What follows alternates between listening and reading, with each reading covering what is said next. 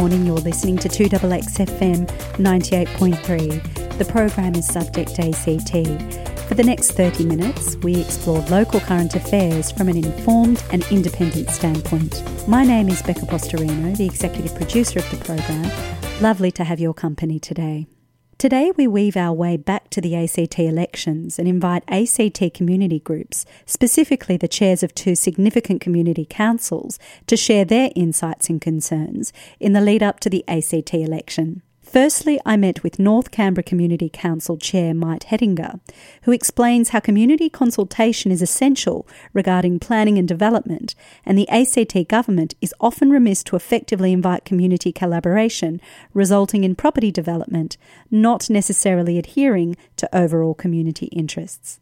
In September, North Canberra Community Council will host a Quiz the Candidates forum open to all community members to engage with the two thousand sixteen A C T election candidates on issues impacting their community. I also met with Inner South Community Council Chair Gary Kent and similarly discussed property development as well as the issue of transparency and preservation of heritage sites in the Inner South as key concerns for community members. In the lead-up to the two thousand sixteen A C T election, candidates will make efforts to publicly address community concerns, and the community has the opportunity to attend and participate in these debates. Thank you for joining us today on Local Current Affairs Program Subject A C T on two X X F M ninety-eight point three. Coming up next, Mike Hettinger, Chair of North Canberra Community Council.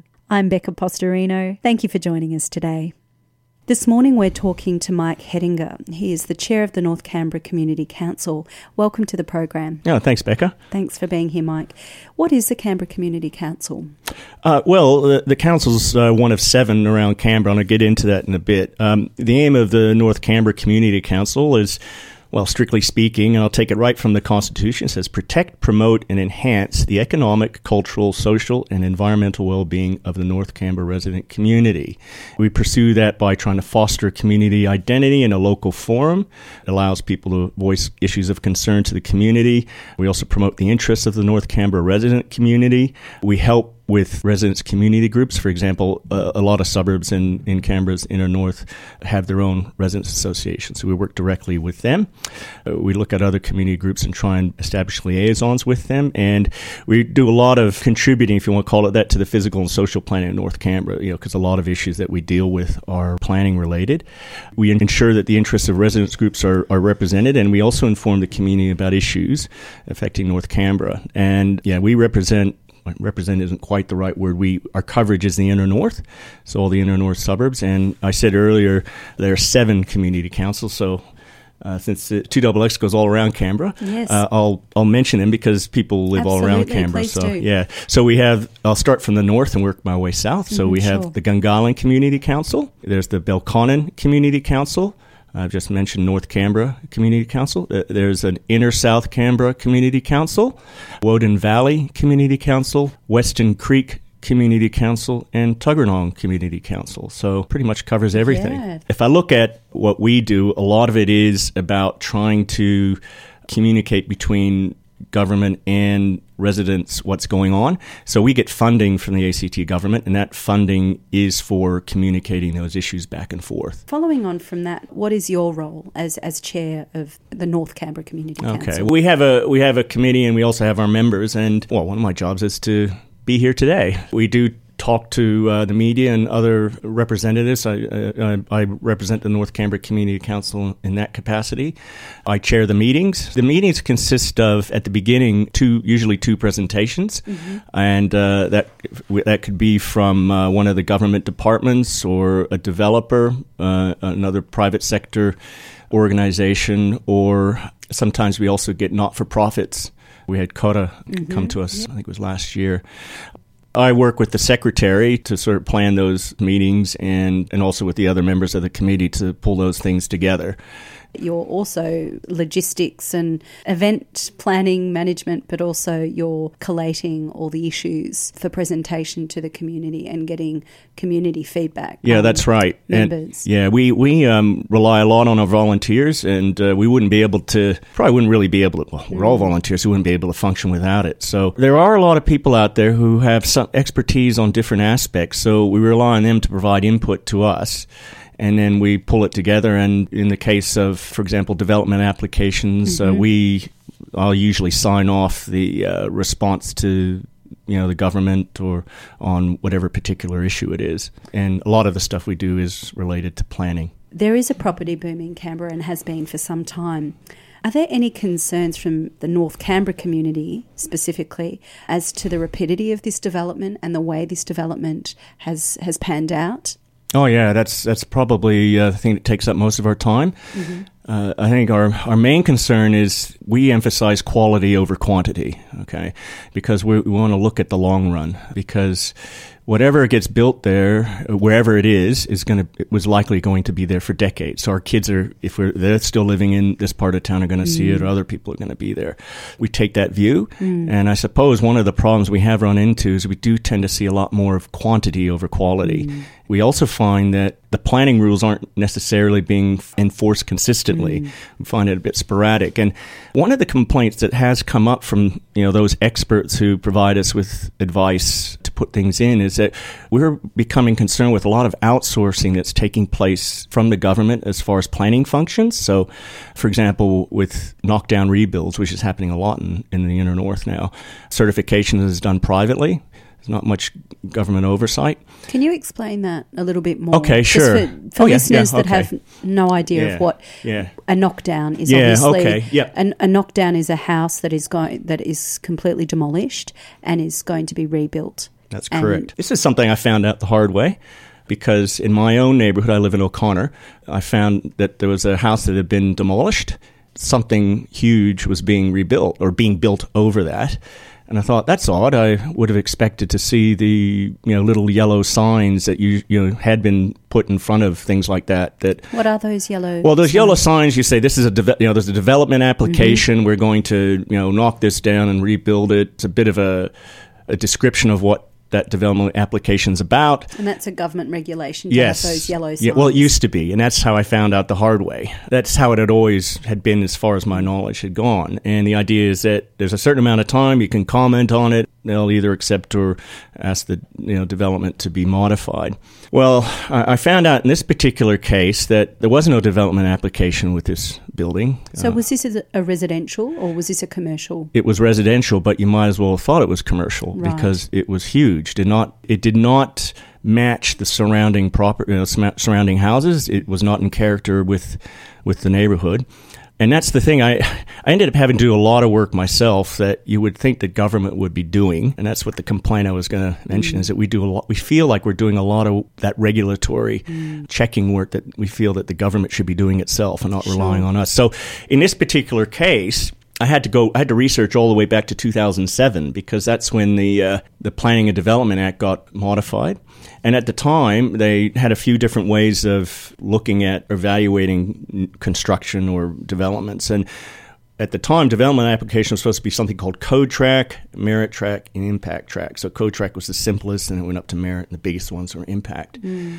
And so these pertain to residential, residential and commercial. Mm-hmm. But it, I think the it, what I what I understood at the time, or from reading that at that particular time, is that, for example, if you're going to do a, a knockdown and a rebuild in, mm-hmm. let's say, the inner north, mm. you would go in something called the Code Track. So it would still be a development application, and the purpose of exempt developments at the time was for greenfield sites for new suburbs and. Mm.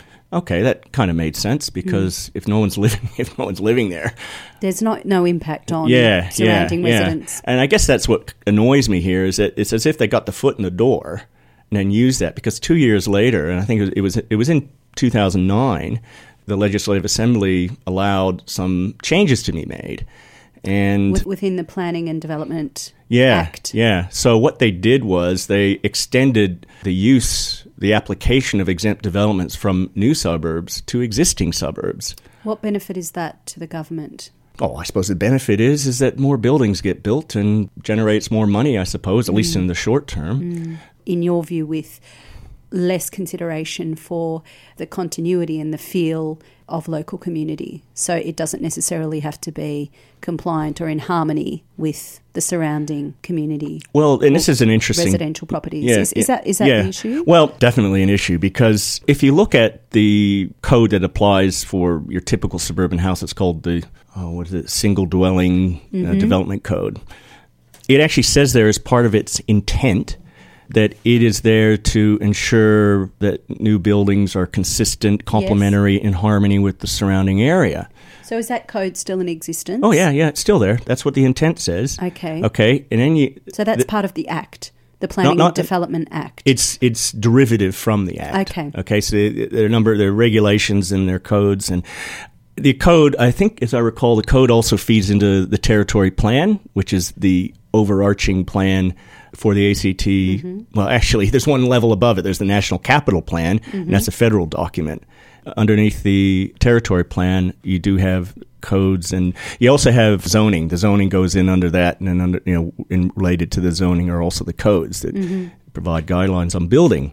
Now, the rules uh, in that code are made in such a way that if you extended your development, your building to the absolute limit of everything, you're not going to be meeting the intent of where you're complementary, yes. right? And that's where the problem comes. And that's a general problem in planning. You find a big disconnect between intent or the overarching mm-hmm. thing and the implementation of what you think that intent mm-hmm. is, because mm-hmm. when we did approach, you know, the planning authority about it, they effectively said that, no, it doesn't have to meet the intent. It just has to meet the rules. So, so the and, implementation is the rules.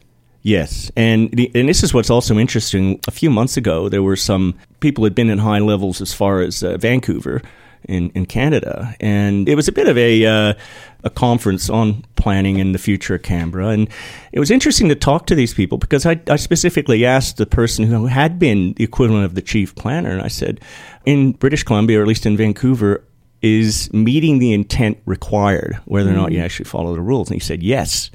He so found, intent is just as important as implementation. Yes, yes. Whereas here, it, it doesn't mean...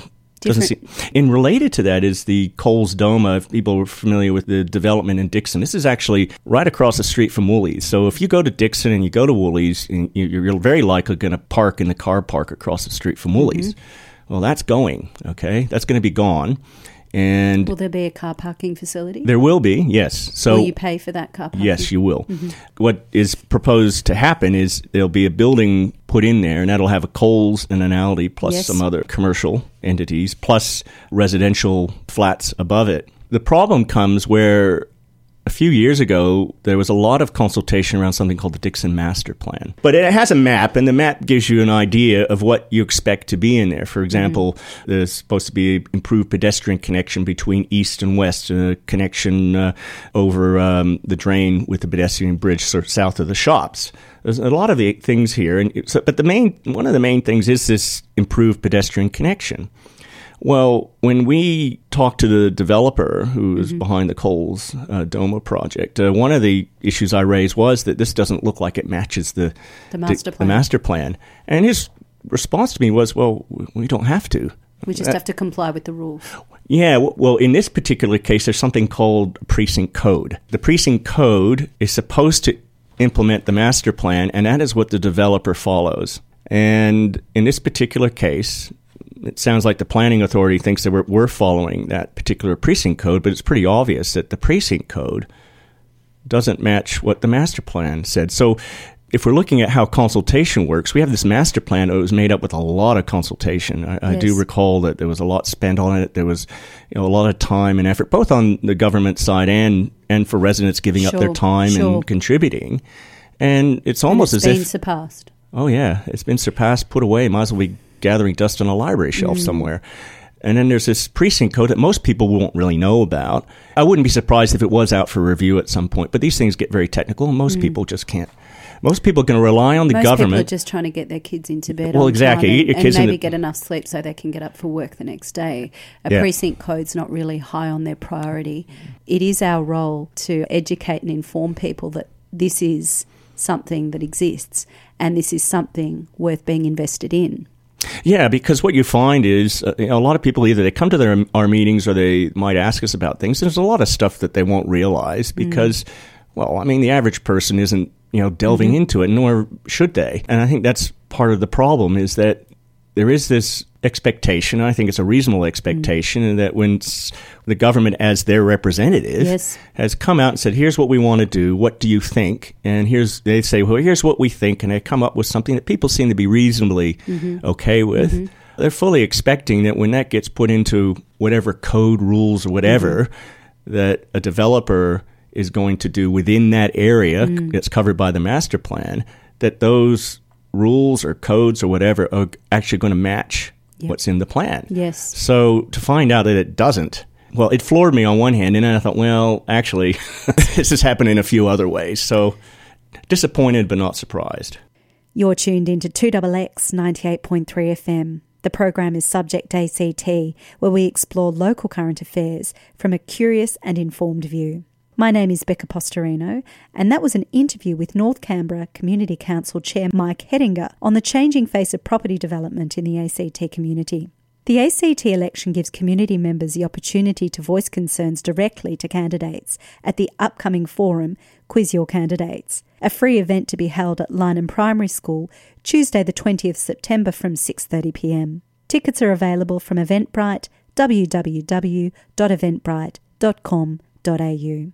Stay with us now for more discussion regarding community concerns in the lead-up to the A C T elections. I met with Inner South Community Council Chair Gary Kent to unpick some of the issues relating to the Inner South. You're listening to two X X F M ninety-eight point three, Local Current Affairs Program, Subject A C T. I'm Becca Postorino. Welcome to the program, Gary. Thanks, Becca, very much. Yeah. Good to be here. Gary, what is your role at the Inner South Community Council? I'm the chair of the Community Council. I've been in that role now for the, the past three or four years, and I was involved in the formation of the council in two thousand ten. What are recurring and ongoing concerns from the A C T Inner South community perspective? Well, where do I start? It's been a very busy six years. There's always uh, always something occurring in the Inner South. I think there are a number of uh, themes over the years that have emerged. One of them is heritage of the Inner South. It's a very old part of Canberra.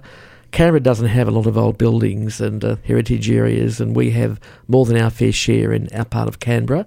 Parking is another one. Lots of people come to the Inner South for a whole range of reasons. Shopping, schools, into the Parliamentary Triangle, uh, to work. And parking is becoming a real bugbear of people who live in the Inner South. Another concern we have is rat running. The Inner South is really the, the hub for Canberra. Many roads converge on the Inner South, and we have people rat running across the suburb. Very heavy congestion in the main uh, through roads like Canberra Avenue, for example, Adelaide Avenue. So traffic and transport is very important. Allied to that are our bus services. There are issues. Manuka Oval is a big issue in the community. What we call uh, urban infill. People are concerned that the character of the Inner South is changing. Are we going to, in fifty years, have any of the, the lovely old suburbs and the streetscapes that we enjoy today? There's some of the many issues yeah. uh, confronting us uh, locally. How important is heritage to the community members in, of the Inner South? It's absolutely critical, and uh, heritage uh, um, shows its face in so many ways. Mm. Uh, for example, recently, our Kingston Barton Group, which is uh, a part of the Inner South Canberra community, received a government grant to uh, restore street lamps in Kingston and Barton. That's an example of heritage. There's a lot of street furniture been in place in the Inner South for a very long time.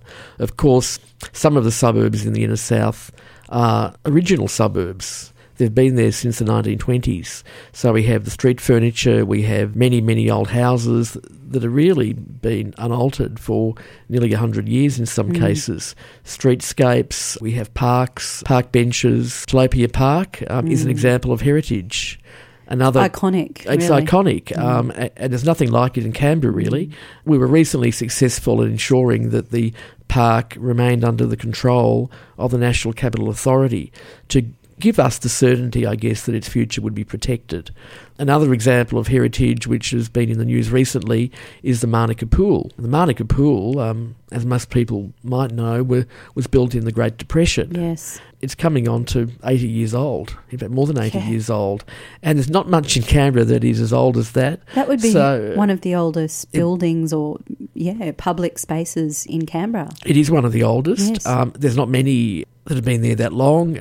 Another example is Manuka. The yes. Manuka Shopping Centre mm. still has a number of old buildings that, that go back to the nineteen twenties. If you're walking along the lane behind the Manuka shops, you will see little cottages at the yes. back, little red brick cottages that have been there a very long time, and they're priceless. But there's so many other examples of heritage. Uh, some of the schools are very old. Uh, even Telopea Park School has mm. been there a, a long time. Even in the newer suburbs, even in suburbs like Griffith and Red Hill, the houses when they were built were in many cases government houses, but mm. they've been beautifully restored and they're, they're very much popular. And, and they're people. very much part of Canberra. I mean, very these... much.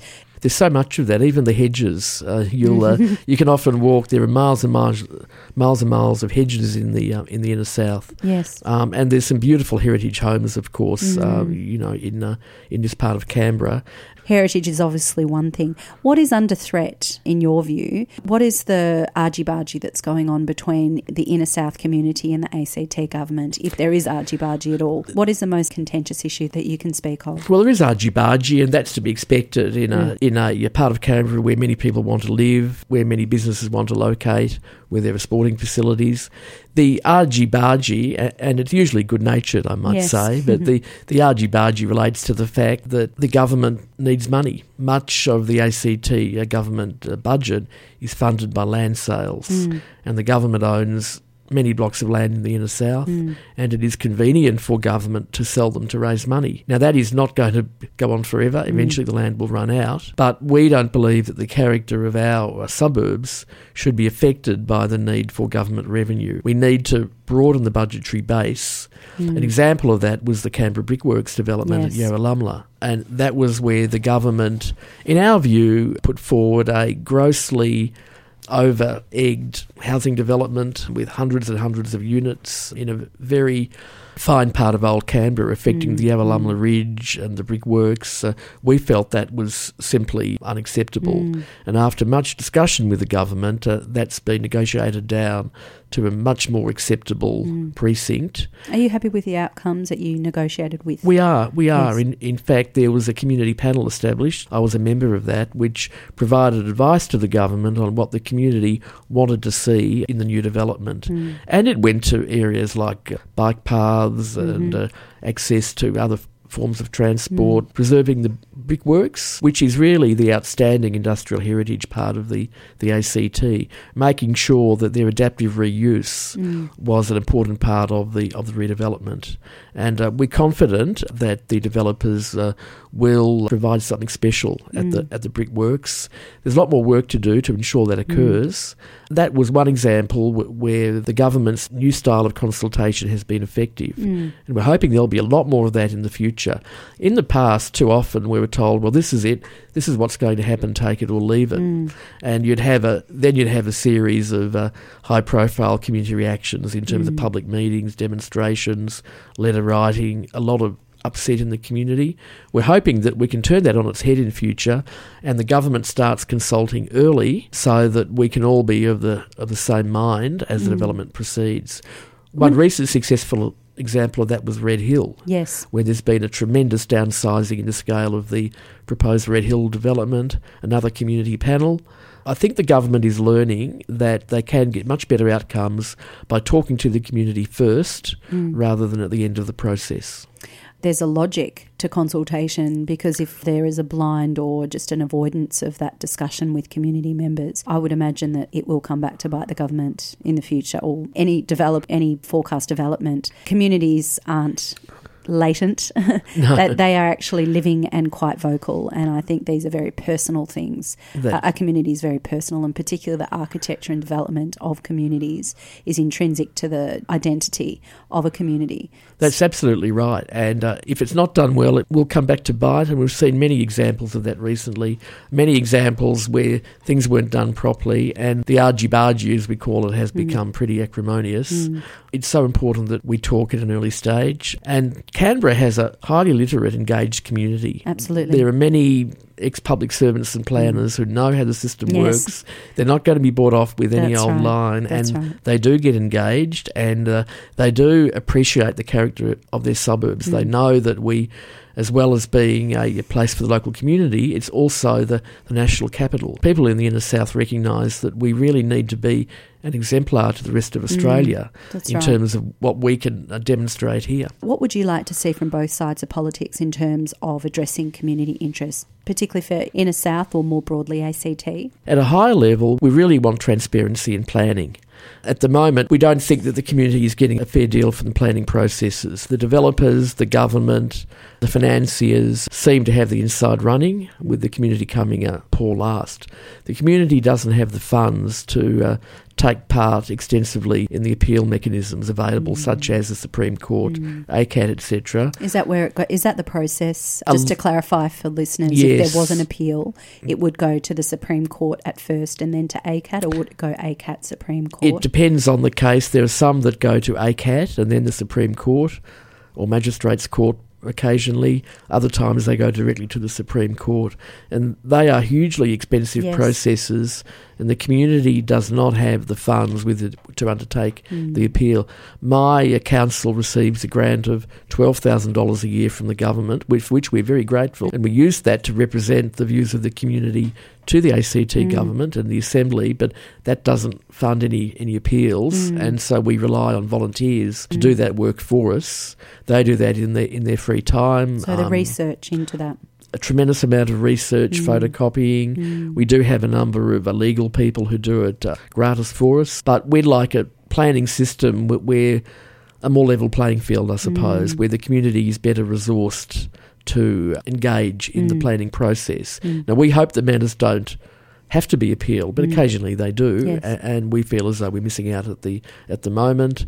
I think many in the community sector would support the creation of an I C A C to in terms of transparency.